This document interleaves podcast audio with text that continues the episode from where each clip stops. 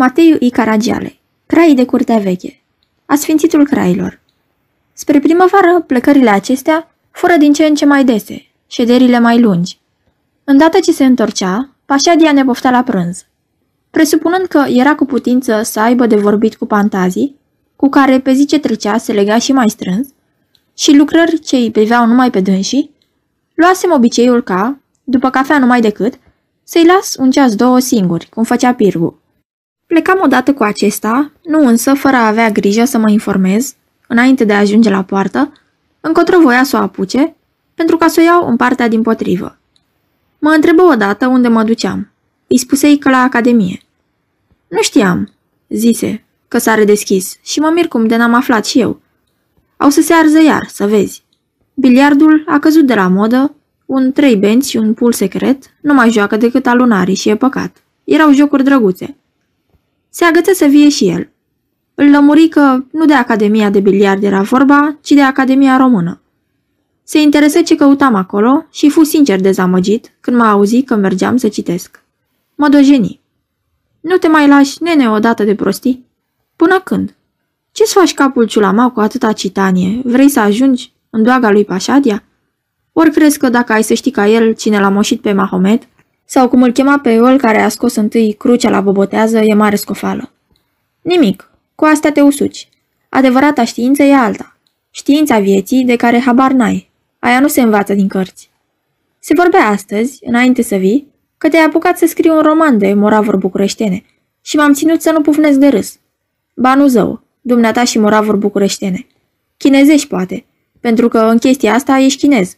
Cum ai să cunoști moravurile când nu cunoști pe nimeni, mergi undeva, vezi pe cineva? Afară numai dacă ai de gând să ne descrii pe noi, pe Pașa, pe mine, pe Panta, cu altcineva nu știu să ai de-a face. A, da, Poponel, amicul. Ei, dacă ai merge în case, în familii, s-ar schimba treaba. Ai vedea câte subiecte ai găsi, ce tipuri. Știu eu un loc. Îl luai înainte. La Arnoteni, adevărații Arnoteni. Înlătură cu un gest orice îndoială. Și confidențial. Iese și șperț. E joc mare până dimineața. Ducem, se înțelege, și balele. Ei cu punga, noi pe de alături, doftorii cei fără de arginți. Slujindu-i, pentru a nu mai știam câta oară, făgăduiala cu care mă scăpam de plicticoasa stăruință, ce de șase luni punea ca să mă atragă în acea casă de ochiată, pentru nimic n-aș fi crezut că, foarte curând, cu prilejul unei alte mese la Pașadia, el avea să-și ajungă, mulțumită, tocmai mie scopul. Rău însă, dacă mi-a părut în urmă de ceva, a fost numai pentru că nu l-am ajutat să-și-l aducă la îndeplinire mai devreme. Cam sătul de la un timp de savantlăcuri, simțeam nevoia să petrec, să râd. Și așa cum m-a făcut atunci, de la amiază până seara târziu, gorică, l-a răscumpărat față de mine de toate păcatele. Parcă nebunise. De multe ori Pașadia voia să-l dea afară.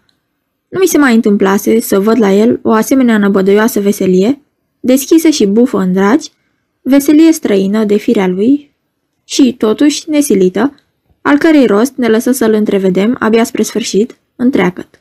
Murise tată său. Condoleanțele ce Pantazii și cu mine ne grăbiră mai prezenta, le reteză scurt, rugându-ne să fim serioși. Aș înțelege, concedă, să mă compătimiți că nu m-a scăpat Dumnezeu de pacoste mai devreme. Ei, să fi crăpat sumbas cu Pirgu cu 10-12 ani înainte, să-i fi lăsat de atunci cele 20.000 de lei ce se cuveneau fiecăruia din cei 8 copii rămași din 17 câți fuseseră, credeam noi că ar fi ajuns gore ceea ce era. Nemțoaică la Hodorogi? Ce om ar fi fost? Avocatul cel mai strălucit, gloria baroului român. El l-ar fi apărat pe Pașadia, învinuit de atentat la pudoare și l-ar fi scăpat dovedind că e neputincios. Avocat și profesor la universitate. S-ar fi îndeletnicit în ore pierdute și cu literatura, ar fi biciuit moravurile, ar fi comis piese, piese, proaste, bineînțeles, istorice, și însăila lungi dialoguri între personajii din veacuri deosebite, juca rolurile de forță, se bălăbănea, sfărăia, mugea. Și s-ar fi mărginit numai la atâta? Nu. Purtător de cuvânt al revendicărilor democratice cele mai sfinte, ar fi cerut în sfatul țării împărțirea moșilor la țărani și votul obștesc. Și, pe loc, un discurs, nu mai găunos, nici mai sec decât cele ce se îmbăloșeau puturoase sub cupola din dealul mitropoliei, fu gata. Distins cum era, ar fi intrat și în diplomație. Ce, parcă pentru asta Musei ar fi trebuit să aibă și el curiozități ca Poponel și la urma urmei de ce nu? Nu-l avea pe Pașadia la îndemână? Dar visul său dulce fusese viața la țară, patriarhală. S-ar fi pus pe plugărie sănătoasă și ar fi lucrat Podgoria. De minune, îi zisei, dar acum că te-ai văzut moștenitor fericit, de ce ai de gând să te apuci? Am să mă fac, nene, răspunse, în crucea de piatră, să am și eu țățaca mea și cadânele mele și pitpalacul meu și am să mă aleg epitrop la biserică, mai încolo, la bătrânețe, am să mă călugăresc chiar, pe onoarea mea. Și se vedea cuvios pentru domnul monarh Gerasim, Gideon sau Gerontie, protopsalt la schitul lui Darvari din icoană, pomenindu-se că zice când îi vine rândul la citire. Contra sau pasparol, și ca să ne dea o dovadă de chemarea sa pentru viața schimnicească, bălmăji pe nas, popește, aproape trei sferturi de ceas, un deșențat amestec de cântări bisericești și de cântece de lume. Primăvară dulce, cu din cireș până în cireș, Hristos a înviat, cu Ma parol d'onor monșer, Predomnul să-l lăudăm, cu Iharam Bamba, Fantazii râdea cu lacrimi. Pașadia se resemnase. Dar deodată gore amuții, holbă sperioși ochii și ridicând mâna dreaptă cu arătătorul în sus la ureche, rămase ca împietrit. Fantazii ceru să spuie ce era. Cum, nu auziți?" zise. Trâmbița răsună, tricolorul s-a înălțat. Și cu deznădejde urlând. Dați-mi, dați-mi arma mie, vreau să mor în bătălie, nu ca sclavul în sclavie. Dați-mi, dați-mi calul meu. Își încălecă scaunul și de se avânte, dar se împiedică de covor și căzu peste o răcitoare, fără a-și face însă vreun rău, căci se sculă numai decât, sprinten, și ușor de parcă nu atingea podelele, ne arătă cum avea să joace peste Carpați, între Tisa și Nistru, hora cea mare, hora unirii tuturor românilor și chiuia și se florțăia. Ticu flor la pălălie, ticu flor la pălălie, uite așa, uite așa, hăi, hăi, hăi. Pieri apoi, ca peste puțin să se întoarcă, cu nădragi în vine și cu cămașa afară, a bătut mult trist. Se gândise că nici în ziua aceea, din ale vieții sale cea mai ferice, când la zarea unui viitor foarte apropiat, dar, vai, nu și al lui Pașadia, toate îi surdeau așa trandafirii, nici atunci măcar, noi n-aveam să-i facem cheful să mergem cu dânsul la Arnoteni, adevărații Arnoteni. Și de ce? Parcă nu știam că nicăieri ca acolo nu se petrecea mai drăguț. Un joc ușor, un mouse, un drum de fier, un poker, unde găseai întotdeauna? La Arnoteni. O băutură ușoară, un șpriț, un coniac, o marghilomană, unde? La Arnoteni. O blândă copilă, după pofta inimii, ușoară. Ei, unde? Tot la Arnoteni și numai la Arnoteni. Singurii adevărați, binecuvântat neam boieresc, împodobite toate virtuțile creștine. La drept vorbind, Maiorică era un maimuțoi, dar cu coana Elvira, ce matroană, și fetele niște cotoșmane, niște armăsăroaice. A, dacă nu voiam, era numai ca să lovim în el, să-l jignim, și nu era frumos din partea noastră, nu se cădea să ne purtăm așa cu un frate. Se obidi. Și, sumețându-și cămașa ca să-și acopere fața, plânse cu amar. Chiar sincer să fi fost, și oare cât era, n-ar fi meritat compătimire. Dacă nu și atingea ieftena țintă, Vine era numai a lui. Cum știa că noaptea, când eram cu Pașadia, îl urmam tu trei oriunde, orbește, ce ar fi fost mai lesne decât să ne ducă acolo, fără să ne mai întrebe de vrem orba și fără să ne spuie dinainte. Poate îi dase prin cap, era de la amintea omului, dar se temuse. Noi la Arnoten ajunsesem, în urma neclintitei noastre împotriviri, de a călca în acel locaș de joc și de întâlnire, să-i pară ceva atât de grav, cu neputință, încât se crezu jucăria unei amăgiri când văzu că fu destul să arunc o vorbă la întâmplare. Ce-ar fi să ne abatem astă seară pe la adevărații arnoteni? Pentru ca pantazii să zică, de ce nu? Iar Pașadia, ca acolo sau aiurea, era tot una. De mirare că de bucurie Gorică nu înnebuni de binele. Îl apucară curate în năvârlii, scâncea, se tăvălea pe jos, se da tumba și trebuie să-l amenințăm că nu mai mergem, ca să renunțe la hotărârea de a face drumul călare pe unul din caii de la cupeu. Că nu știu cum îi zicea străzii unde stăteau arnotenii, nu trebuie să pară ciudat.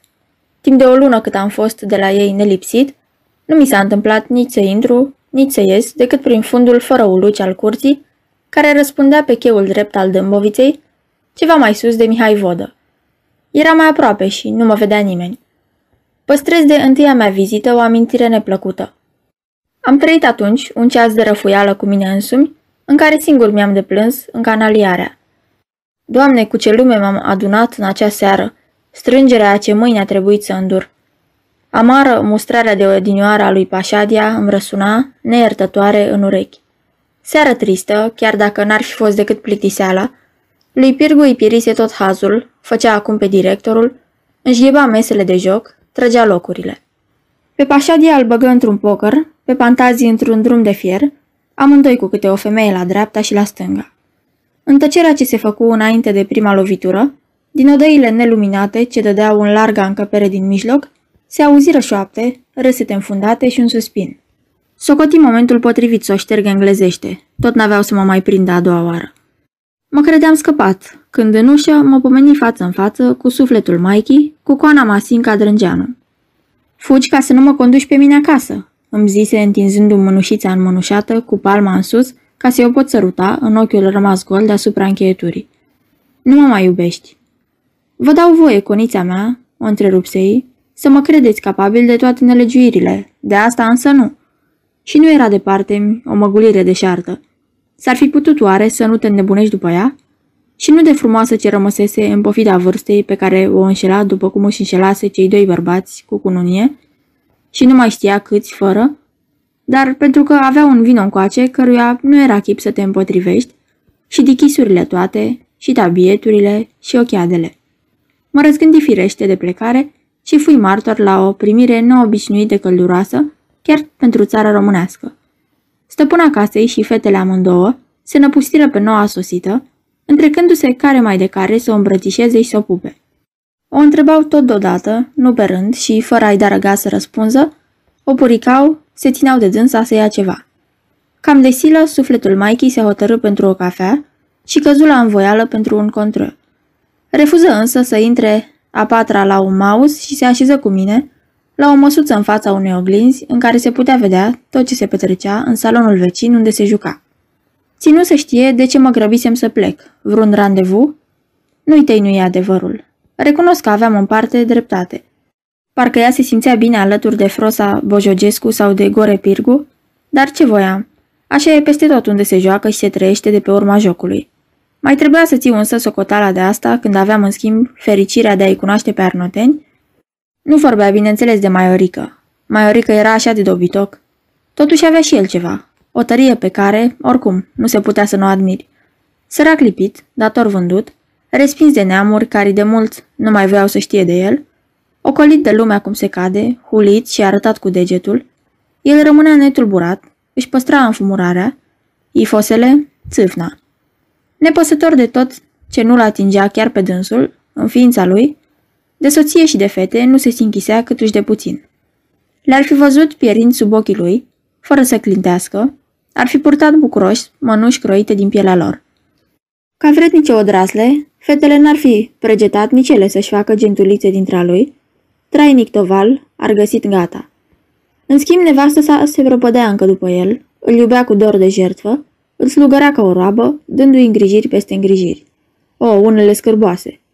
Îl oblojea, îl sclivisea, deși știa bine că maiorelul ei, cum îi zicea, mergea la alte fete, femei nu tocmai din lumea mare, de la care se întorcea fără lețcaie și uneori mototălit, zgâriat și cu vânătăi. Așa îi se întâmplase pe semne chiar în ziua aceea. Nu juca, făcea zâmbre și tot frinchinea un ochi deasupra căruia se întrevedea un cucuiț zdravăn. Îl priveam în oglinda aplecată, strâpitură bățoasă, dând târcoale meselor de joc cu umbletul său țăcănit, săltându-se din călcâie și înălțându-și deasupra umerilor, chibiților scăfârlia scofâlcită și smochinită de țigan bătrân, îl priveam căutându-i zadarnic, vreo urmă de asemănare cu ofițerașul încârlionțat, dintr-o fotografie îngălbenită pe măsuță, frumușel și firav, așa cum era pe vremea când îl trecuse pe răboj, cu însemnarea Piccolo ma simpatico, frizerul cariolan. Hotărât, nesimțirea îi pria tot atât de puțin lui, cât o seca pe durdulia sa jumătate amorul. Încă tânăr la față, în voaltă și spelbă, ea își plimba voioasă printre mosafiri maldărul de carne fleșcăită, legănându-și sânii căzuți și coapsele dolofane, glumea, râdea, Avea pentru fiecare o vorbă și un zâmbet. Mi se păruse totuși că se întrezărea la dânsa o mâhnire ascunsă, pe care mă grăbi să o pun pe socoteala necredinței soțului și a desfrâului fetelor. Masinca nu mă lăsă să mă înșel. Elvira nu fusese străină de căderea fiicelor sale. Cât despre partea infidelității, cu toată dragostea, nu se lăsa nici mai pe jos, era întotdeauna ancart cu Maiorică, îi da chiar puncte înainte. Dacă era nemulțumită, pricina trebuia căutată aiurea. La Arnoteni, în casă, se întâmpla să fie zile fără pâine, fără ceartă însă nu.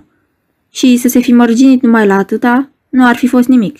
Dar fetele se încăierau și se păruiau în lege, aruncau una într-alta cu cele venea la îndemână, se zgâriau, se mușcau, își rupeau ce aveau pe ele și apoi tăbărau pe mama lor amândouă, o snăpeau în bătăi.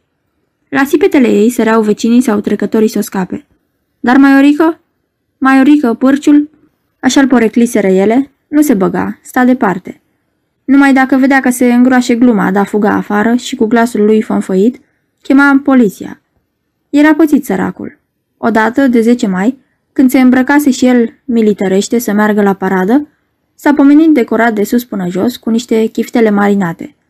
Timp de un an cât arnotenii stătuseră la dânsa cu chirie, cu chirie vorba venea, Masinca nu avusese nevoie să mai meargă la teatru și adesea nu știuse ce trebuise, să râză ori să plângă. A, fetele erau ceva nemaipomenit, ceva de spaimă. Cea mare mai ales, Mima. Una care se grăbise să facă să se vorbească de dânsa. Avea numai 15 ani când, la Galați, unde tată său era în garnizoană, sucise în același timp capul a doi tineri, niște guguștiuci amândoi. Tot punându-le iubirea la încercare, unuia, copil de oameni avuți și singur la părinți, i-a cerut să fure de la mama lui niște juvaericale. Pe celălalt, casier la un toptangiu, l-a împins la cheltuiel peste puterile lui și, ghiceam, dobitocul băgase mâna în teșghea. Lucrurile n-au întârziat să se dea pe față și băiatul de familie, de rușine, și-a zburat creierii, iar băiatul de prăvălie a înfundat un an pușcăria. Această istorie avuse urmări triste numai pentru alții. Astfel, bietul Maiorică își văzuse în sfârșit retezat slabul fir cel mai ținea în oștire. Vinovata rămânea mândră de isprava ei și cu tot dreptul de a fi mulțumită, deoarece îi datora în cea mai mare parte căutarea ce avea la bărbați, de la care însă nu știa să tragă foloase, izbutind numai a-și face de cap, nu a se și căpătui. Binevoitoarele încercări ale Masinchi de a o îndruma fusese răzadarnice. Mima nu era de școala păstoriței care aruncă mărul și apoi fuge să se pituleze după sălcii, școala străveche și purul nou a cochetăriei. Pentru dânsa fermecul vălurilor ce cad, ucicător de încet, unul câte unul toate, afară de cel din urmă, lucrătura în foi de viță și acele mici jocuri de ațățare și de ispitire, atât de răsuflate și totuși nedând niciodată greș, erau numai mofturi și fasoane de curcă beată. Bătăioasă și pornită, era destul să vază un bărbat ca să necheze și să-i sară de gât, și când îi se întâmpla să dea peste vreunul mai tare de îngeri, care să nu fugă speriat, dacă era om întreg, nu avea de ce să se mai apropie de ea și a doua oară. Și Masinca găsea lesne mijlocul de a-mi dăinui în felul cel mai cuvincios, cum, printr-o crudă bagiocură a soartei, fata aceasta mare și bine făcută, chiar cam din topor, nu era femeie desăvârșită. Un oarecare cusur de croială din născare înlătura la dânsa, putința împreunării sănătoase și de pline, și tălmăcea, poate, pătimașa ei a plecare la legături împotriva firei, ce o făceau să-și piarză și puțina judecată de care se bucura. Când avea cârlig la vruna, nu-și cruța nici neajunsuri, nici umilințe, ba ceva mai mult. Ea, atât de zgârcită, nu se da în lături de la cheltuială, o plimba cu muscalul, îi cumpăra ciorap de mătase, sticle de parfum, Curașelica Naci Moson tocase vara trecută, într-o lună, 4.000 de lei, bani șterpeliți de la unul Haralambescu când a dorbise la ea beat. Mărturisea ea singură. Să-i fi vorbit de rușine, te-ar fi întrebat cu ce se mănâncă. Seara se dezbrăca într-adins cu perdele ridicate și popii. Când venea cu botezul, îi ieșea înainte în pielea goală.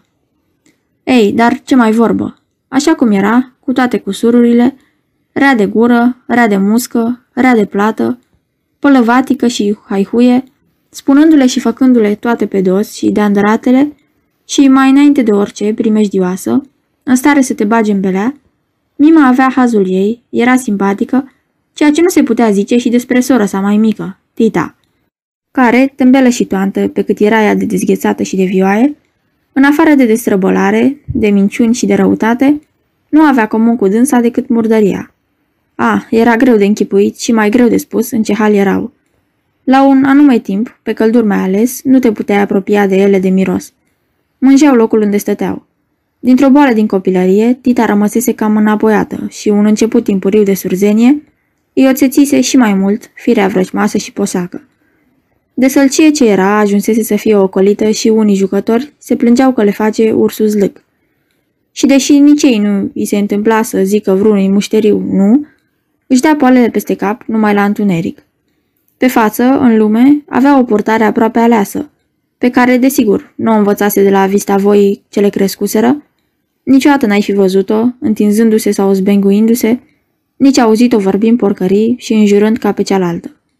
Dar unde neasemănarea mergea așa departe că atingea marginile prăpastiei, între două stirpe, era la înfățișare și la chip.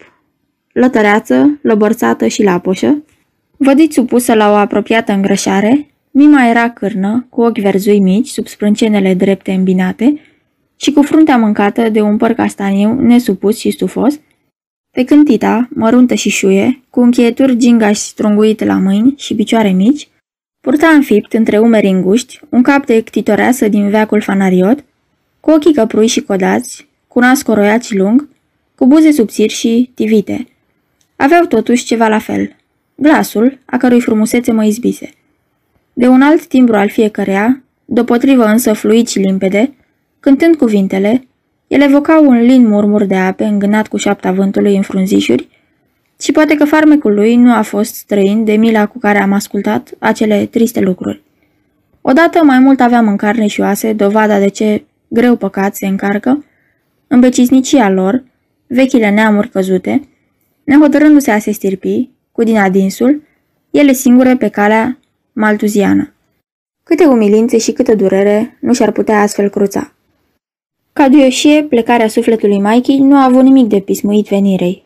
Cu lacrimi în ochi, Maioreasa mă asigură că așa o prietenă a doua nu găsei în viață. Îmi veni să-i spun că ar fi fost și deprisos, dar când Masinca a fost dincolo de prag și eu încă înăuntru, cineva mă trase pe la spate de mânecă. Era Mima. Arătându-mi strângărește tovarășa de drum, făcu repede cu degetul cel mijlociu un gest mult prea elocuent și o tuli înapoi într-un hohot de râs. Ieșind în curte, putui să constat că la Arnoteni până și casa unde stăteau părea de șuchiată. Unui vechi trup de clădire, păstrat și cu un singur rând, îi se înnădise mai târziu un dos, pieziș, o coadă deșirată și îngustă, cu două cături, rămasă netencuită și fără geamuri, la șubredul pridvor, care o încingea sus de la un capăt la altul, și da într-un soi de turn de scânduri cărpit cu tinichele ce adăpostea scara. Dărăpânătura aceasta, care ziua ar fi trecut nebăgată în seamă, dobândea în bătaia lunii ceva tainic. Și mă oprisem tocmai să o privesc când tresări deodată înfiorat. Se auzea de acolo, prelungindu-se lugubru în urlet, un lătrat ce nu se mânea a fi de câine. Am adus-o iar pe bătrâna, zise Masinca, mama maiorului. Săraca, nu se mai îndura să ia Dumnezeu. Nici nu se mai știa de când își pierduse mințile și s-o fi lăsat barem în pace, să nu tot fi vânturat de colo până acolo. Fata ei, bogata prințesă Canta, din Moldova, sora vitregă cu maiorul, când o da în seama acestuia, de care se le pădase întotdeauna, când i-o lua. De ce? Rămânea de ghicit. Parcă prințesa era vreo zdravănă la cap cu muzicanții ei. Maiorică atât aștepta.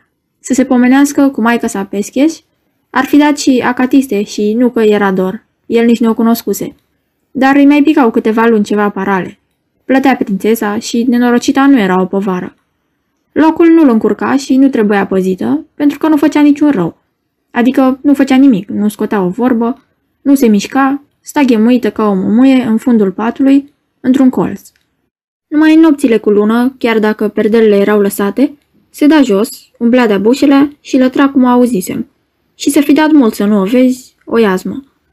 Mai treia dar, uitată, vestita sultana Negoianu, ca într-o altă întrupare, iscată de vreun blestem, fusese osândită să-și supraviețuiască falnica amazoană, ce, în puține ani, izbutise și nu era pe atunci tocmai lesne, să înspăimânte cu luxuria principatele încă neunite. Îi cunoșteam trecutul, mă ambiase al cerceta enigma tulburătorului ei surâs din portrete, furtunosul trecut, ce făcuse de grea o cară numele Marelui Neam, din care rămăsese singura și cea din urmă. Îl cercetase în parcă, aș fi știut că avea să învie prilejul să-l scriu. Ea fusese crescută la Geneva și la Paris, de unde se întorsese în țară la vârsta de 16 ani, cu mode și apucături ce uimiseră și făcuseră să se murmure. Impunătoarea sa zestre hotărâse pe marele vornic Barbu Arnoteanu să închidă asupra le ochii și să-i ceară mâna. Fu o căsnicie zbuciumată și scurtă. Lăuză încă după un băiat care avea să fie maiorică, dânsa fugise cu un oarecine în Moldova, unde, precum București, o admirase și ea și, unduind neobosită în baluri sau trecând someață în goana calului urmată de un stol de adoratori. Ca să-și înduplece soțul, părăsit să consimte la despărțenie, îi dăruise două moșii și se măritase apoi cu fostul mare logofăt, Iordachi Canta, Cneaz Ruz și candidat nefericit la domnia Moldovei, unire și mai puțin menită să deinuiască. Traiul cu un soț zuliar și cărpănos în sălbatica singurătate a palatului de la Pandina, pierdut între codrii bătrâni pe malul Prutului, nu putea avea nimic încântător pentru zvăpăiata sultana, care, îndată după venirea pe lumea unei fetițe, Pulcheria, plecase pe furiș și fără gând de întoarcere înapoi la București. Cu prețul la două alte moșii se văzuse iarăși de capul ei, pe care de atunci nu mai voise să-l lege. Și trăise, tot atât de darnică de trupul cât de avutul ei, ca în furia mistuitoare a unei turbe, făcuse să se dea în el iama, împărătește, și tot și încă nesătulă și îl spurcase până și cu dulăii.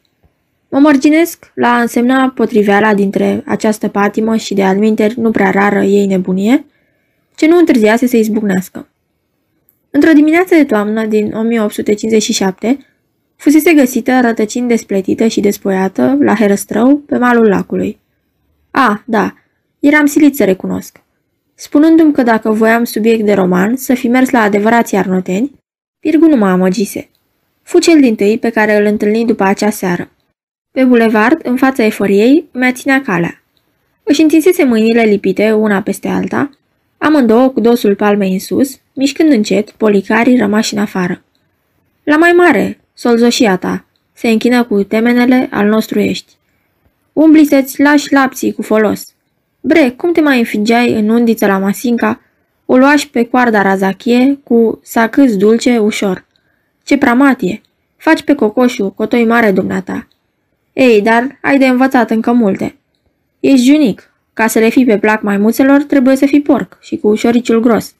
Și mai ales nu târnosi mangalul că te usuci. De ți-a mirosit cumva a pagubă, împinge măgarul mai departe. Știi vorba, malac să fie, că broaște...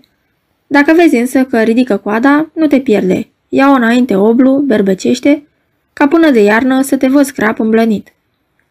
Asta, îi zisei, e drept mulțumire că te-am făcut să-ți vezi visul cu ochii, mergând la Arnoteni. După ce m-ai purtat șase luni cu zăhărelul, și dacă ați mers de partea cui a fost câștigul, a mea ori a dumneavoastră. Slavă Domnului, ai plecat cu damă și căzăturile s-au umplut. Fantazii? De când l-a făcut măsa, nu s-a văzut cu atâția bani. Dar n-are a face. Fiecare cu norocul lui și al dumitale e mai grozav decât toate. Îți pune Dumnezeu mâna în cap. Nepăsarea cu care îl ascultam nu îl descurajă. E cineva care te place lucru mare. Cineva nu de nasul dumitale. Ce a văzut la dumneata, dracul știe. Vrea cu orice preț să-i fac vorba. Nu fui curios. Îl asigurai numai că nu țineam deloc să sporesc cu unul numărul intelectualilor ce abuzau de gentilețea doctorului Nicu. A, rânji, degeaba te păzești, de aia nu scapi. Ca de când nu te aștepți, pe drum de seară, cu scârbă în casă, la așternut. Nu trebuie să se împlinească oare scripturile și se va pogărâ în chip de papagal? De ce te-ai speria însă prostește? După chipzuita mea părere, e chiar mai bine să-l ai cât mai devreme. Te-ai căutat cinstit, adio grijă, nu se ia de două ori. Și-ți dai drumul. Ai să-mi spui de ailaltă, știu, dar e leac. Și așa să te jinduiești pentru toate nimicurile de tot ce e mai dulce pe lume. Cu ce te mai alegi din viață? Ai toată dreptatea, recunoscui. La revedere. Ce te zorești așa? Te așteaptă Masinca? Mai târziu, acum caut pe Pașadia și pe Pantazii. Nu mințeam, de trei zile se făcuseră nevăzuți. De Pașadia nu mă miră, plecase poate la munte. Dar Pantazii? Păi, dacă vrei să-i găsești, zise Gore, hai cu mine. Unde? Ei, bravo, mai întrebi? La Arnoteni, adevărații Arnoteni. Surprinzător în păru nu lucrul în sine, ci amănuntul ca acela care ținuse și încă morțiși să se întoarcă acolo, fusese fantazii. Ce îl putuse oare atrage? De joc nici nu mai încăpea vorba. Nu era jucător. Și să fi fost chiar ce ar fi însemnat acel joc poduchios pentru uriașele sale mijloace. Femeile? Dar în nouă luni de când, împrietenindu-ne, trăisem așa aproape unul de altul, nu-i cunoscusem nicio legătură, vreun capriciu cât de trecător, Așa că, venind odată vorba despre acele păpuși ce, zice se, ar ține loc corăbierilor de neveste în îndelungatele călătorii, cum mă asigurase că această scârboasă rătăcire nu era un bazm. Se găseau gata sau se făceau pe porunceală. Cu asemănarea voită, cele lucrate în Olanda, scumpe, tinzând la plăsmuirea desăvârșită a făpturii firești, fără voie mă gândisem că și dânsul ascundea poate, în vrunul din încăpătoarele cufere îngrămădite în odaie de culcare, una care să fi întruchipat leită pe necredincioasa și neuitata sa Wanda. Și dacă nici femeile, atunci altceva îl făcea să lase la dânsul, să se veștejească în singurătate întâiele flori de București, a rămas pentru mine necunoscută momarea în care fatalitatea s-a îmbrăcat în împrejurarea aceasta ca să-și atingă țelul. Întrucât mă privește, trebuie să-i fiu recunoscător. O viață lungă nu mi-ar fi ajuns întreagă pentru a pătrunde sufletul omenesc în toată ticăloșia de care e în stare, așa ca cele cinci săptămâni trăite la Arnoteni. Deschise vraiște oricând, oricui, casa lor, cotropire de ospătărie și han, de tripou de bordel și de balamuc, era locul de întâlnire al lumei de ochiaților și de șuchiaților timpului. Jucătorii și cheflii de meserie, dezdrumații, poticniții și căzuții, curățații rămași în vânt, chinuiții de pofta traiului fără muncă și mai presus de putere, gata de orice ca să ce o satisfacă, cei cu mijloace nemărturisite sau necurate, cei fără de căpătâi și cei afară din rândul oamenilor, unii foști în pușcărie, alții pe care să intre, și apoi femeile, mai respingătoare încă, bătrâne mucigăite la masa verde, somnoroase și arțăgoase, cu mâinile tremurând pe bani și pe cărți, tinere desmăritate cel puțin odată și de timpuriu borșite de avorturi și de boale, la pândă după vânat și ferindu-se de chiul, și între ei și ele de tot felul și schimbătoare întovărășiri și nade, dezbinări și dușmănii. O păclă râncedă de vițiu apăsa veștejitoare asupra mizeriei decorului. Tot ce se vedea acolo, la lumina lipicioasă, cernută prin fustele crețe de hârtie trandafirie de la lămpi, nu numai că era urât și de soiul cel mai prost, dar ieșit la soare, pătat de igrasie, prăfuit și afumat, mâncat de cari sau de moli, șchiop sau schilod, ciobit, rup sau desperecheat, și mizeria aceasta îl strepezea pe Pașadia și îl zbârlea mai mult chiar decât maiorul care, cum îl prindea, îl smintea cu genealogia arnotenilor, calpă mai sus de Brâncoveanu, printre slugile căruia, cel din tâi dovedit istoricește, se numărase înainte de a fi boierit. Bietul maiorică până și în aceasta se-a arătat împit, căci dacă ținea să se laude cu neamurile, i-ar fi fost atât de lesne cu acel al mamei lui, mare într-adevăr și pentru Balahia străvechi, suindu-și spița craiovească, fără frântură și fără tăgadă, până la mijlocul veacului al XV-lea, din mare ban în mare ban și numai cu încuscriri de voievozi. Un tâmpit, desigur, dar nobil. El care, fără risipa părinților săi, ar fi stăpânit, lingușiții răsfățat, atâtea averi, și ar fi fost, firește, cel puțin general aghiotant, regesc și vicepreședinte la Geochi, și care, vai, ajunsese ce era, nu avea un cuvânt de părere de rău, de cârtire sau de pismă, purtând, că era exclusă în o simtă, ascunsă jalea casei sale și respingând cu același dispreț obraznic și bagiocura și compătimirea. Încolo bun cu cei mici și milos, totuși nu chiar așa ca soția lui, care, poloneză și de herb mândru, Leiva, nu putea privi cu ochi uscați nicio suferință, gata totdeauna să-și ia bucata de la gură sau haina de pe dânsa ca să o dea. Hotărât punându-le în cumpănă bunele și relele, niciunul dintre înși nu-și merita soarta. Am mers de la început la Arnoteni cu sfială, găsind că mi se da o însemnătate prea nepotrivită cu cheltuiala la care aș fi putut face față. Bănuiala că aceasta se datora vreunei minciuni scornite pe socoteala mea de pirgu, se adeveri. Spusese că Pașadia și Pantazii țineau la mine lucru mare, unul fiind umiunghi, celălalt naș. Cum nu m-ar fi primit, dar cu brațele deschise, ai casei toți, și nu m-ar fi alintat care mai de care, de când cu venirea noastră nu început să se reverse acolo o șuviță din pactol, de data asta, Maiorul nici nu băgase de seamă că mama sa îi fusese iarăși luată și pornită la Moldova. Nu știu cum am făcut, de n-am apucat și eu și mi-a părut rău. Pe gubaș nu rămâneam totuși. Mai era acolo o altă ființă deopotrivă ciudată, cu toată vârsta fragedă. O fetiță care îmi reamintea vrejurile spelbe și lungi de țelină crescute în nisip la întuneric, o fetiță mută. Mută fiindcă era surdă, dar atunci avea un alt simț înlocuitor al auzului, deoarece se neliniștea la cel mai ușor zgomot, întorcându-se întrebătoare spre locul de unde venea. Semăna uimitor cu acea mică, dar deșirată prințesă de Prusia, care, întruchipată în ceară, zâmbește din dulapul ei de geamuri, de după o ușă de Montbijou, același chip bătrânicios și serbăd, aceleași trăsături ascuțite, aceiași ochi răi. Singuratică, nedeprinsă cu oamenii, fugea dacă voiai să o atingi și se ascundea. Întrebându-l pe Pirgu ce era cu ea, mi-a spus că, în felul lui Lot, pe semne, Maiorica o făcuse cu una din fete la beție. Fără a merge cu presupunerea așa departe, îmi dase și mie în gând că era cu putință să se fie aflat câteva vreme sub același acoperiș strănepoata cu străbunica. Nu mult după luarea bătrânei, nu s-a mai văzut nici fetița. Preosebita stimă de care mă bucuram la Arnoteni nu mă scutea de dajdia în natură către mina. De aceea întrebuințam și eu tot soiul de tertipuri, unele cusute cu ața albă, ca să capăt păsuiri. Într-o după-amiază, întâmplându-se să rămânem singuri, ea și cu mine, am crezut că mi se înfundase. M-a poftit la ea în odaie, unde, ca și cum ar fi fost să se îmbăieze, se despoie de tot puținul ce avea pe dânsa. Mă așteptai să mă apuie să fac la fel, dar se mărgini să mă întrebe, întreacăt, dacă o găseam bine. Și cu îndemânare, iute, își răsuci părul, se potrivi, nițel albicii, ceva roșu colo, se îmbrăcă din cap până în picioare. Nu venea să cred că șlampăta lăiață de adineauri era aceeași cu pupuica spilcuită pe care o duceam peste un sfert de ceas la braț pe stradă. Așa era, acasă, în tricou soios de-a dreptul pe piele, cu fusta zdrânțuită într-un peș și fără ciorapi în papuși de pâslă, și când ieșea în oraș, rar, frumos gătită, puțin cam băiețește, cu mănuși întotdeauna proaspete, cu pantofi de lac neatinși pe ciorapul bine tras și numai în trăsură, trăsura cea mai bună ce se putea găsi. Cu mine o luă însă pe jos, încet, cu ocoluri vădite, vorbind, vorbind numai ea, descuțut și deslânat, sărind de la una la alta, încurcându-le pe toate, nespunând nimic. Ajunserăm astfel până în fața casei lui Pașadia, ce în amurg părea luminată fantastic pe dinăuntru.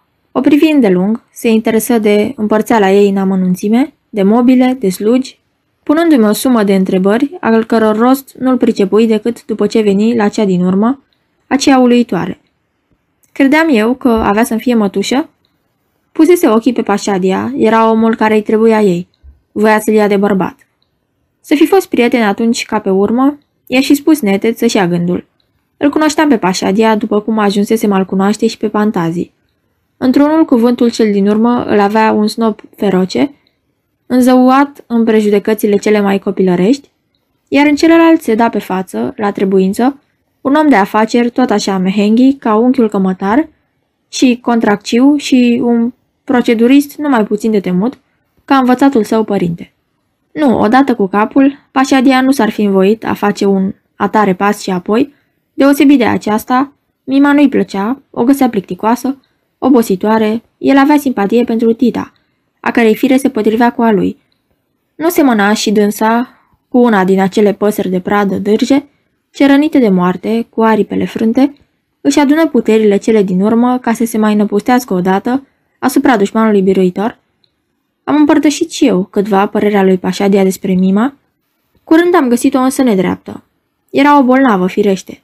O rătăcită mai murdară, mai rea, mai primejdioasă poate chiar decât cum o încondease Masinca, plăcută totuși și apropiată, ispititoare și dulce ca păcatul însuși, mlădioasă și vie ca văpaia și ca unda. Aceea bătută la deznădejde, aci de cea mai nebunească veselie, când o credeai mai stâlcită, deodată, pe neașteptate, pulpâia întrânsa, înălțător, ceva mult semet și liber, schimbăcioasă chiar la înfățișare, uneori ruptă de la șale, gălbejită, cu ochii tăiați și stinși și numai decât apoi dreaptă, rumenă și fragedă, cu buzele umede, cu privirea înrourată, arătând la fiecare dată alta și până și nenorocita sa meteahnă, îi dau un farmec mai mult, dânsa rămânând pururi dorită și niciodată posedată, asemenea acelor aburoase zâne, fiice ale văzduhului și ale apelor, ce nu puteau fi îmbrățișate de muritori. A, nu, prea scump nu plătiseră cei doi nemernici, unul cu cinstea și altul cu viața. Fericirea de o cunoaște. Și cerea stăruitor sprijinul meu ca să-și ducă scopul la îndeplinire. Îi făgădui să-mi dau toată osteneala, dar au prevenit totodată că acela care avea asupra lui Pașadia înrăurirea hotărătoare nu eram eu, ci Pirgu. O văzui strâmbând din nas, sub rețeaua albastră cu bobițe. Știam că între dânsa și Gore fusese ceva, din care, mulțumit de celălalt, nu rămăsese niciunul. În față se arătau prietenii cei mai buni, când se vedeau, ea îi juca înainte cântându-i. Nenea Gore om frumos și călare și pe jos. Și el cu mâna pe piept, numai în ploconel, chemând-o. Domniță, măria ta, luminăție, îi spunea să se așterne la picioarele ei covor și îi se vinde rob cu zapis ca la Osman lui. În spate ea din pușlama și din pezevenghi nu-l scotea, dorindu-i să ajungă la balamuc sau la ocnă, iar el o înjura cu foc, făcând o putoare, paparudă, pacea ură și se ruga la Dumnezeu să nu-l și o întorogească de picioare până nu va apuca să joace odată măcar tontoreul pe mormântul ei. Ei, închise Mima, la urma urmei, dacă trebuie, am să mai iau bine și cu Pirgu. I-ar fi fost deocamdată greu, pentru că Gore nu mai da pe la arnoteni. Își limpezise în chipul cel mai fericit partea de moștenire, vânzând-o cu un preț aproape îndoit decât spera unui cumnat, și acesta adusese în viața lui o schimbare adâncă. Intrase în anul maimuțelor, ceea ce se cam putea spune și despre mine, care, de unde mai înainte, îl ocoleam cu grijă, ajunsesem să mă țiu după el. Era teatru. Cum ne întâlneam, făceam pe grăbitul. Mă întreba încotro și unde și răspunsul era întotdeauna același. La Arnoteni, adevărați Arnoteni. Se supăra. O ții așa, ca o gaia mațu la gard. Am prins-o, la gard am legat-o. Vous devenez agaçant avec vos Arnoteu. Mai dă-i voi o inflo etre serio?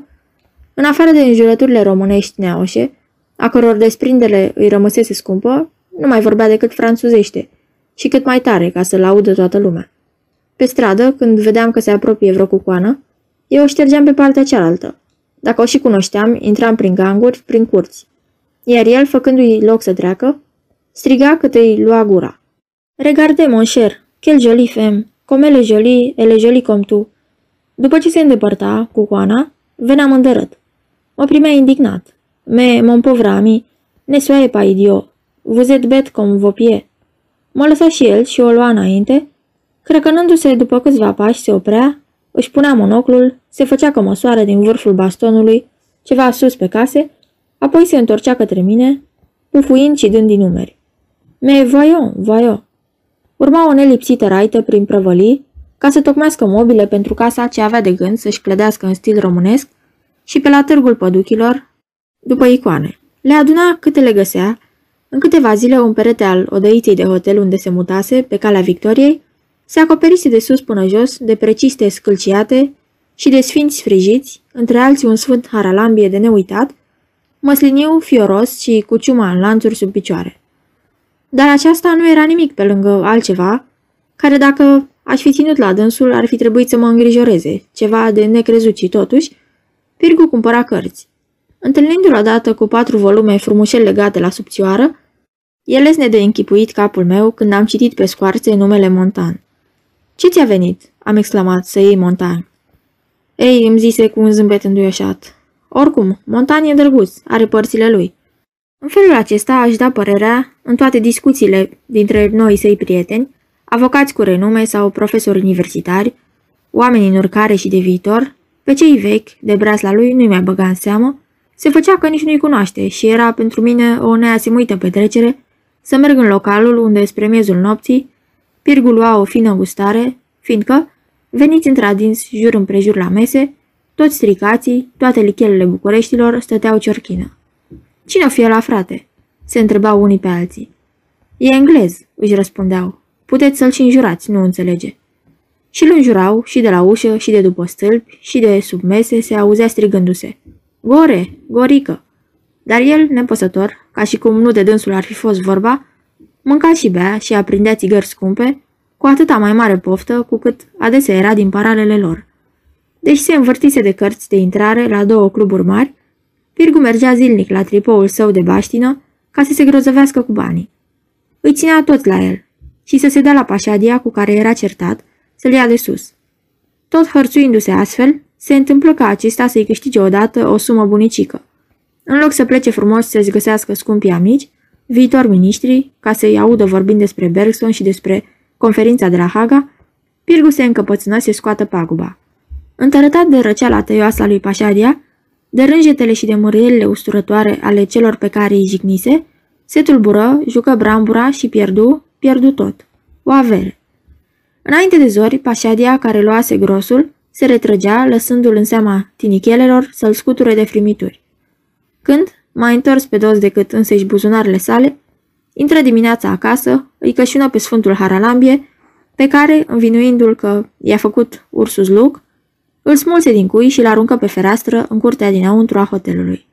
Dacă s-a crezut cumva că s-a mai înfăptuit în veacul nostru păcătos minunea unei icoane căzute din cer, nu știu.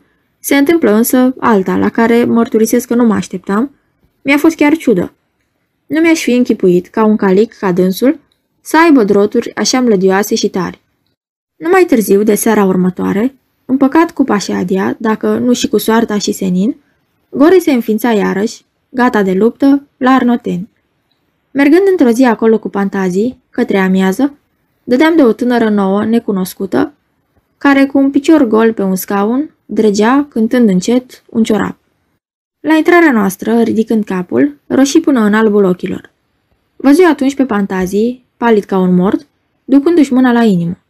Doamne, îl auzi și șoptind, cum îl seamănă.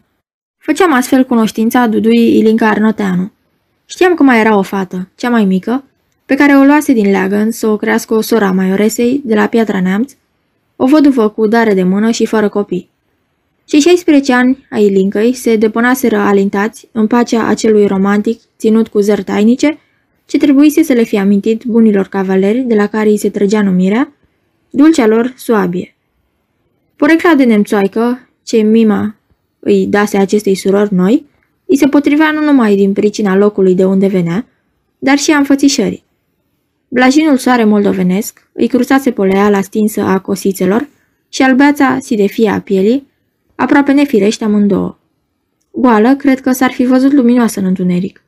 Părinții erau cum nu se putea mai mândri de ea. Elvira nu înceta să-i tot laude frumusețea și mai orică sârguința. Nesilită, neîndemnată măcar, Ilinca fusese întotdeauna premianta întâia și se pregătea să treacă două clase într-un an.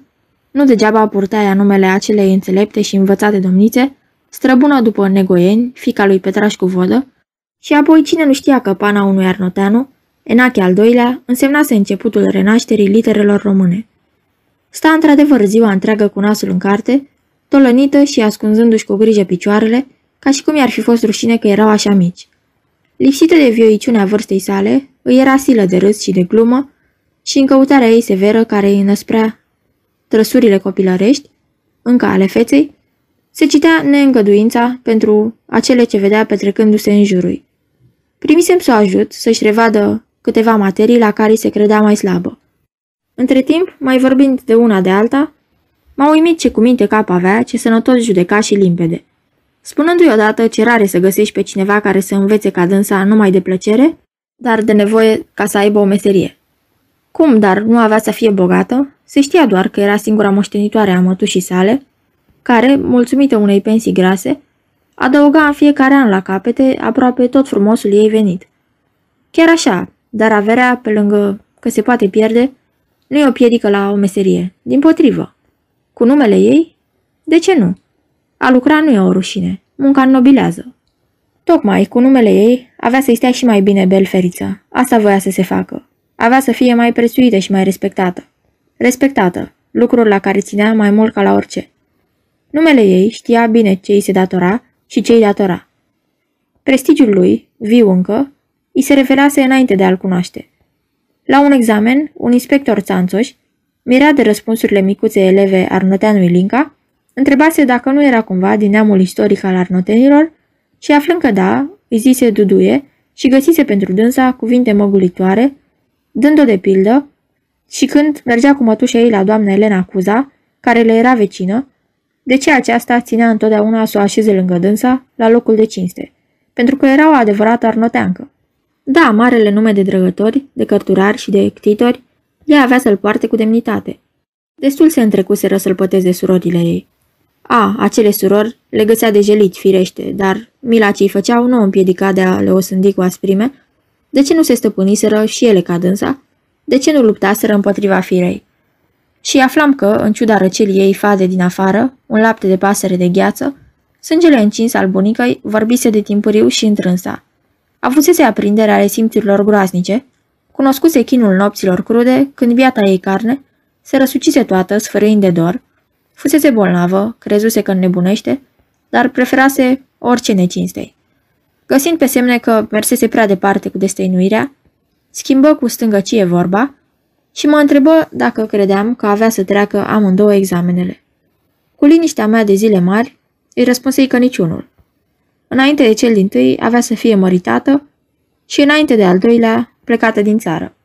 Lucrurile se hotărâse. În clipa când zărind-o, fantazii fusese atât de viu izbit de asemănarea ei cu Anta de odinioară, vechea lui patimă se redeșteptase.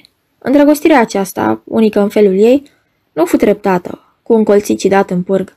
Ea izbucni dintr-o dată părdalnică, pustitoare, și fantazii nici nu încercă măcar să îi se împotrivească, se lăsă să meargă cât mai adânc, până la fund, găsind o voluptate în a se ațăța și suferi. Tot timpul se găsea la dânsa, vorbea numai de dânsa, mă ruga să-i vorbesc de dânsa, orice, rău chiar, dar să fie de dânsa. Și bea.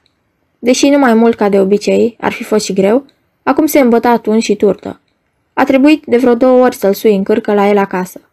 Noaptea, târziu, mergea cu mine să dea târcoale, pe furiș, casei arnotenilor, se apropia tremurând de fereastra odăii, unde îi dormea prea iubita. Ce avea de gând a-i spune acestea, lucruri minunate și bine aduse, adesea înduioșătoare, mi le spunea mie. Pe dânsa o ocolea, când se afla în fața ei se fustecea, îngâna ceva neînțeles și fugea, fiindu-i frică și să o privească. Cum însă taina lui nu mi-o încredințase decât mie, în învălmășalea sporindă de la Arnoteni, lucrul trecea nebăgat în seamă.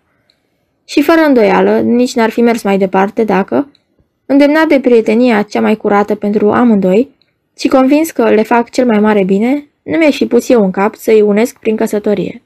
Într-o seară, pe trezie, cum se pornise iar să-mi îndruge cât de mult o iubește, i-am spus verde că mă îndoiam. I se părea numai, să fi fost adevărat, era până atunci măcar logodit. Ce aștepta să se dea pe față și să-i ceară deschis mâna? Găseam că nu știa să-și prețuiască norocul de a fi întâlnit din nou întrupat, peste mai bine de 30 de ani, visul său de iubire și de data asta desăvârșit, într-o ființă de aceea steapă cu dânsul. Da, dacă ar fi fost ceva serios, o clipă nu s-ar fi codit să-și spună avuțiile toate la picioarele acestei fermecătoare copile, ce răsărise în amurgul lui, clară ca luna nouă în acela al soarelui. Și s-ar fi gândit, mai înainte de orice, că Ilinca putea să fie, și în curând chiar, a altuia. Cu frumusețea numele și starea ei, ar fi rămas parcă multă vreme nemăritată. Auzind acestea, fantazii, care până atunci mă ascultase ca prostit, mărginindu-se a mă îngâna uneori, papagalicește, tresări deodată, se reculese. Făcusem să-i zbârne în suflet coarda geloziei, deșteptasem simțământul adânc omenesc, că e mai puțin dureros să nu ai ceva decât să-l aibă altul, femeia mai ales. Pricina Ilincă era astfel câștigată.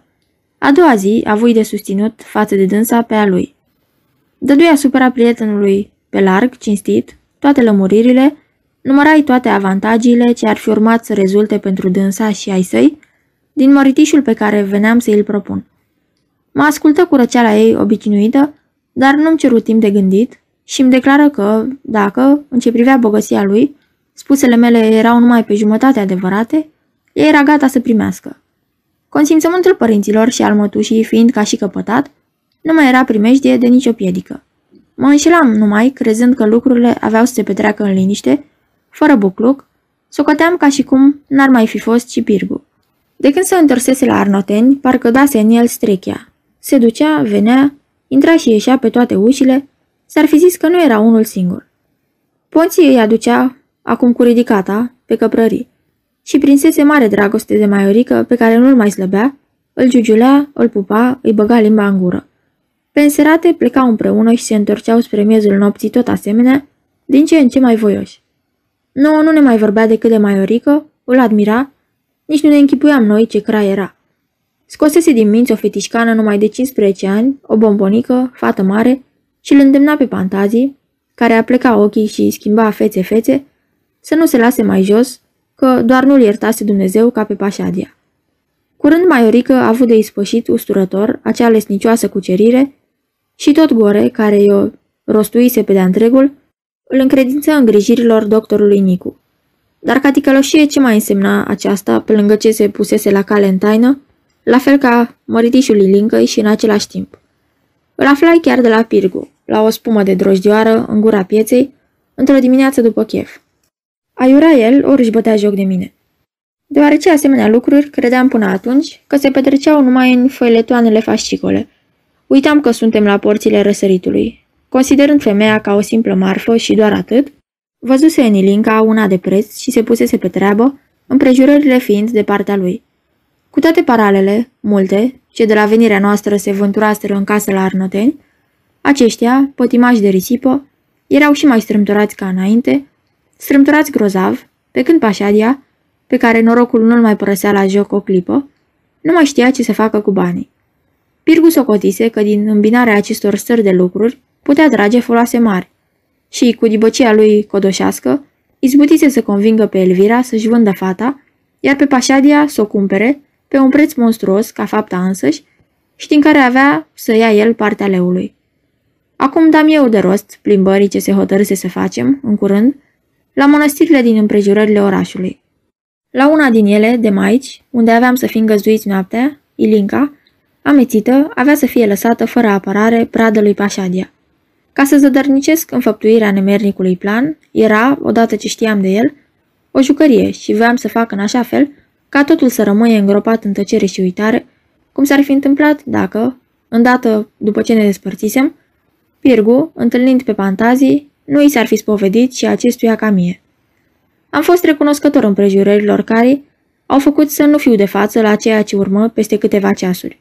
La Arnoteni, înainte de masa de prânz, la care Pașadia fusese tocmai poftit de Pantazii, din salon, unde aceștia rămaseră singuri la aperitiv, se auziră deodată răcnete, bușeli, bufneli, zgomot de lucruri răsturnate și de sticlă ce se sparge și cred că se poate închipui fără caznă mutrele făcute de aceea ce alergând acolo văzură pe Pașadia și pe Pantazii, încăibărați în chelfăneala cea mai desnădăjduită, trăgându-și palme, pumni, picioare, rostogolindu-se pe jos, când unul deasupra, când celălalt. Și Pantazii fu omul cel mai ciufulit și mai hărtănit ce vreodată ceru, cum făcu el atunci, mâna unei fete, chiar nu adevărat arnoteancă. Mă încunoștință de acestea toate, aiurit încă, Pirgu, după ce primisem de la cei doi luptători câte un răvășel. Fiecare mă ruga ca, în vederea unei răfuiel cu celălalt pe calea armelor, să-i slujesc de martor și să-i găsesc un al doilea. Îmi fu mai ușor decât dacă aș fi crezut să împiedic ieșirea pe teren. Știam frica ce, în ciuda ruperii lui de lume, Pașadia avea de părerea acesteia așa că înfățișându-i greaua atingere, ce ar fi adus renumelui său de monsior, dar am vilag a dedesubtului acelei afaceri, care numai de onoare nu se putea numi, nu dădui greș, cum nu dete nici Linca cerând stăruitor, după povața mea, ca întâi dar de logotnă, renunțarea la duel. Mai mult decât la plictiseala mea, mă gândisem că s-ar fi putut ca Pașadia să aibă o mână nenorocită și să-i strice bietei fete tot rostul. Estimp, dânsa scrisese mătușii din Moldova să vie. În loc de una, îi sosiră însă două. Marea flamură albă și roșie fusese coborâtă de pe palatul de la Pandina. Cu tacămul ei, cum spunea, de dobitoace curate, un papagal, doi câini și trei pisici, și necurate, o slujnică franțuzoaică, un fecior italian, un bucătar țigan și doi muzicanți, unul ceh, altul neamț, prințesa Pulcheria plecase la București. Cu două zile înainte, Dospinescu, bătrânul său vechil, golise patru odăi mari de hotel ca să le umple apoi cu calabălăcul ei de călătorie, luase cu chirie două Bosendorfer, tocmise un muscal de zi și unul de noapte. Răsfățuri de cucoană mare. Se cuvenea să-i se treacă însă cu vederea chiar altele mai vinovate, pentru că era și o mare artistă. Salonul ei muzical de la Paris și mai ales luminatul sprijin ce găsiseră la dânsa ca începători, mulți dintre aceia, compozitori sau virtuoși, a căror faimă fusese netăgăduit consacrată în urmă, Scăpase numele prințesei Canta de uitare, îl însemnase la loc de cinste în istoria muzicii din a doua jumătate a veacului trecut. Era, aflam, prietena cea mai veche a lui Pantazi. În 1863, Cnazul Canta, venind la București pentru niște pricini, fusese găzduit câteva luni cu fetița lui la domnița Smaranda, unde băierimea se îmbulzise ca să audă cântând la clavir pe mica pulcherița. De aceeași etate trăiseră acolo ca o soră cu un frate și înduioșea pe amândoi amintirea acelei vremi, revăzându-se așa cum erau atunci. Ea răsărită și negricioasă, îndrăzneață și înfiptă, el, bolan și mărunt, sfios și plăpând. După plecarea lui din țară, dânsa rămase singura persoană din lumea mare de la noi cu care păstrase legături, îi scriseseră, se întâlniseră la Milano, la Beirut, la Paris. Se simțise dar dator să o vestească numai decât că se hotărâse să ia nepoata de nevastă. O întâmpinase la Milkov, dânsa abia îl recunoscuse sub noua lui înfățișare și găsise minunată istoria schimbării lui de nume. Și fu nerăbdătoare să cunoască pe Ilinca. Lunga întrevedere a mătușii cu nepoata aduse ceva cu totul neașteptat. La despărțire, cucerită, prințesa, a cărei trecătoare căsnicie tot cu un canta, dintr-o altă ramură, fusese stearpă, făgădui solemn Ilincăi că avea să o înfieze. Bucuria cu care primeam această știre mi-o strica în parte o alta.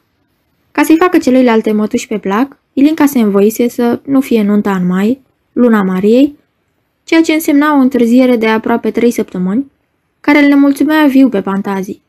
De câtva timp, acesta era tot pe gânduri, neliniștit, tulburat. Într-o seară, ținu să mâncăm la el acasă numai noi doi. Nu fu ca să-mi spuie ceva deosebit. Târziu, plecând împreună, ne suirăm într-o birjă care părea că se afla, întâmplător la colțul străzii, dar care l-aștepta. Văzui că, fără să fie îndreptat, birjarul ne scoase, pe unde nu știu, afară din oraș. Eram obișnuit cu asemenea plimbări.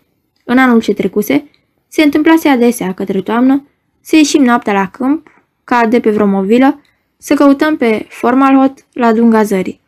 Dar în acea noapte posomorâtă nu erau stele, nici lună, cerul era acoperit întreg și totuși se vedea aproape ca ziua, deosebeai tot, copacii păreau chiar luminați pe dinăuntru. La o cotitură, fantazii porunci să oprească și mă pofti să cobor și să-l urmez. Mai departe se înălța, căscată toată și fără acoperiș, o ruină. Hanul dracului, zise Pantazii. Sunt numai aici în Ilfov mai multe, toate cu istoriile lor fioroase de tâlhari și de stafii. În asta am făcut o dată un chef noaptea, la lumină de masalele. Băgai de seamă că ne făcusem acum trei, ca din pământ se ivise o țigancă, o țigancă bătrână în zdrențe. După câteva cuvinte schimbate cu fantazii în țigănește, se lăsă pe vine și începu să vrăjească aruncând bobii pe un taler. Ascultându-i spusele lui Pantazii, fața ei se făcu ca de ceară, iar ochii îi sticleau ca două mărgele albastre. Când țiganca se ridică, el îi dete un ban de aur și plecară înapoi. E ciudat, murmură cu glas stins, din bob nu se deslușește decât un semn de moarte. Îmi ascunse indignarea că un om ca dânsul să aibă asemenea eresuri prostești.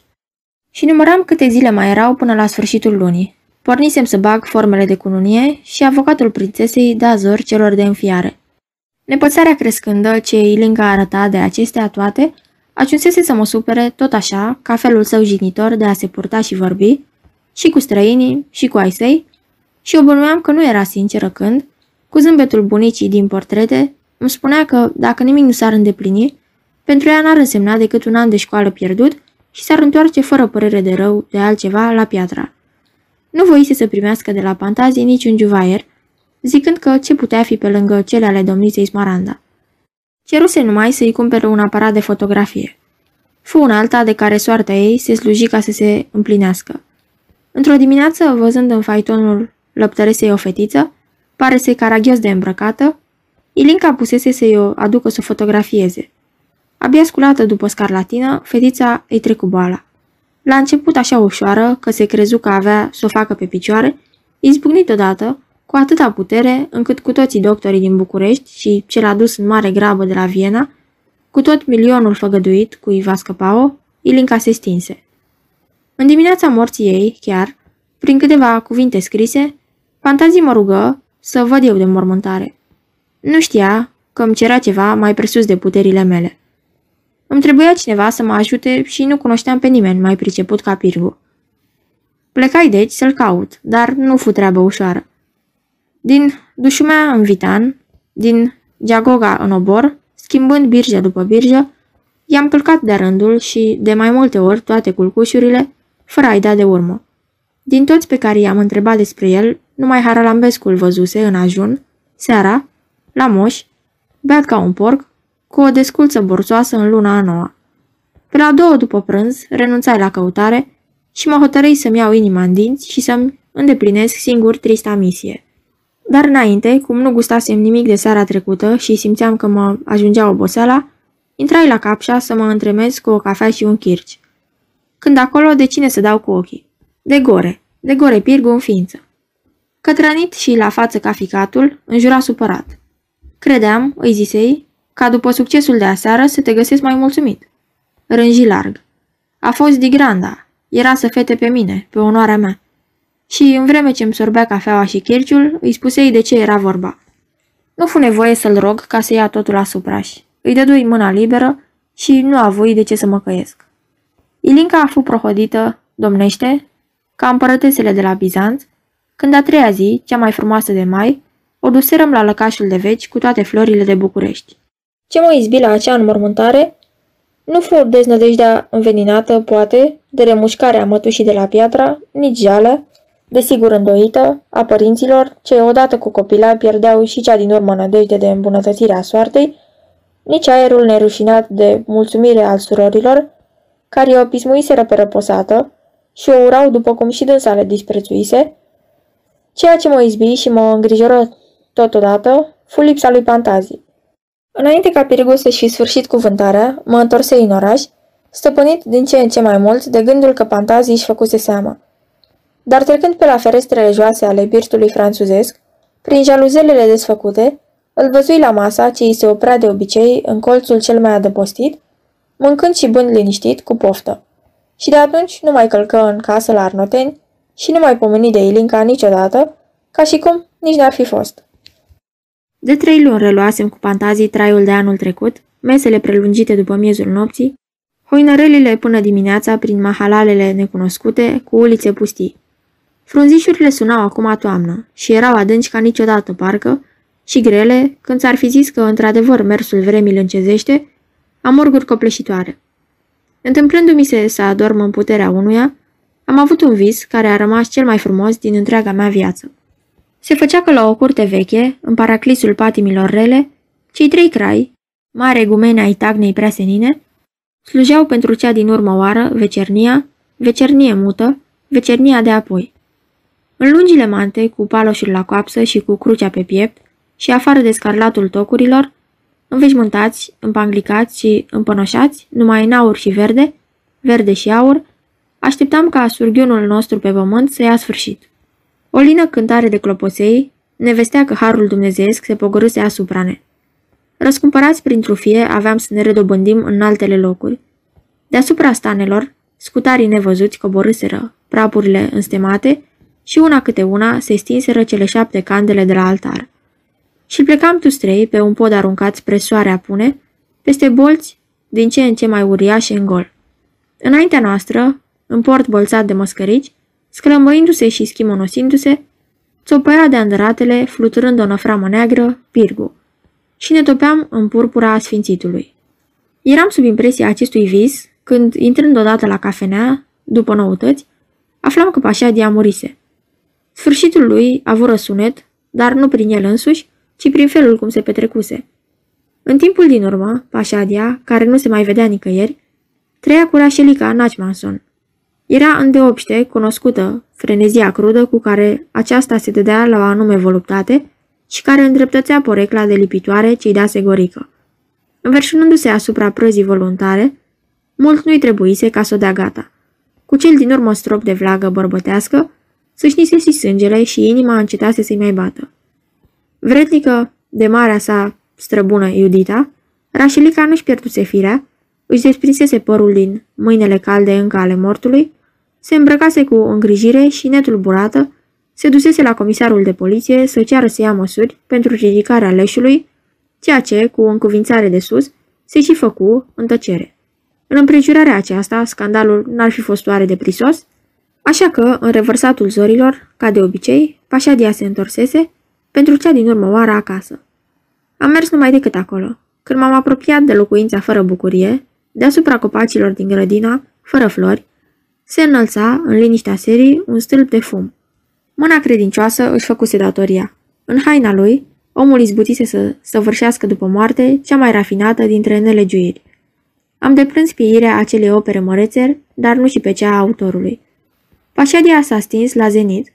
Veninul, veghea, vițiul, îi mistuiseră trupul, fără a-i vătăma câtuși de puțin însă, duhul, care își păstrase până la sfârșit toată recea limpezime, scânteietor ca un luceafăr în cleștarul nopților de ger.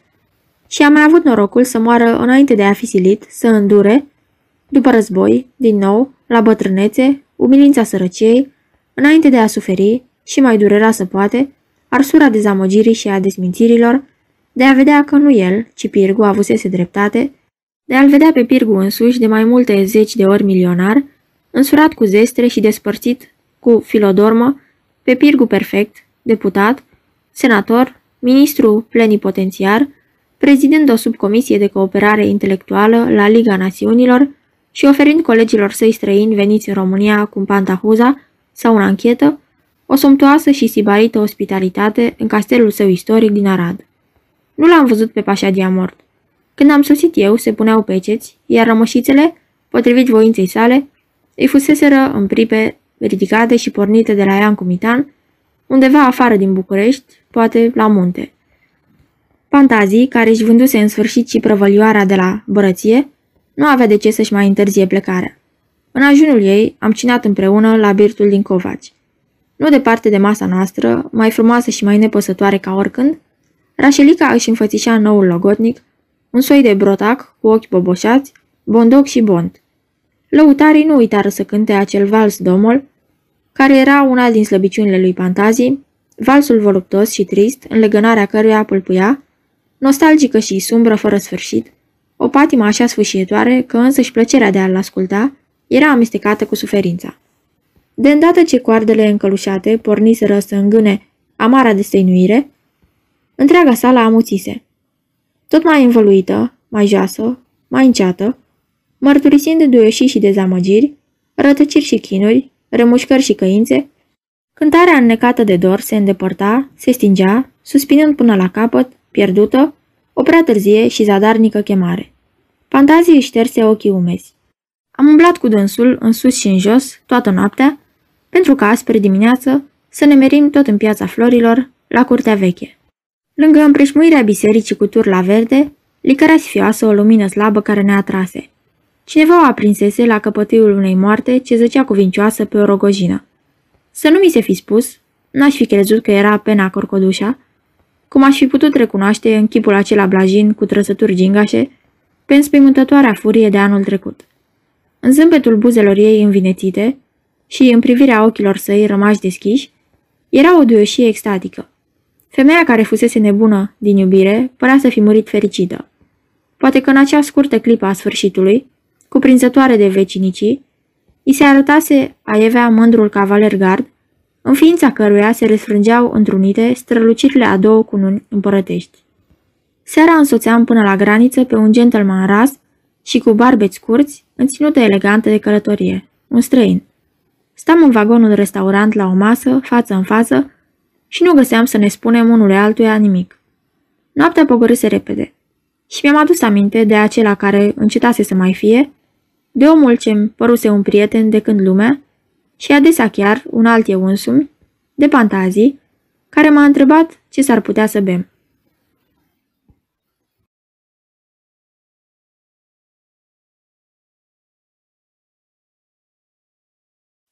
Aceasta este o înregistrare Cărțiaudio.eu.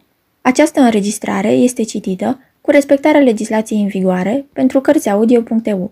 Copierea, repostarea, multiplicarea, vânzarea, închirierea și sau difuzarea publică a acestei înregistrări, fără acordul scris al Cărțiaudio.eu, constituie infracțiune și se pedepsește conform legilor în vigoare.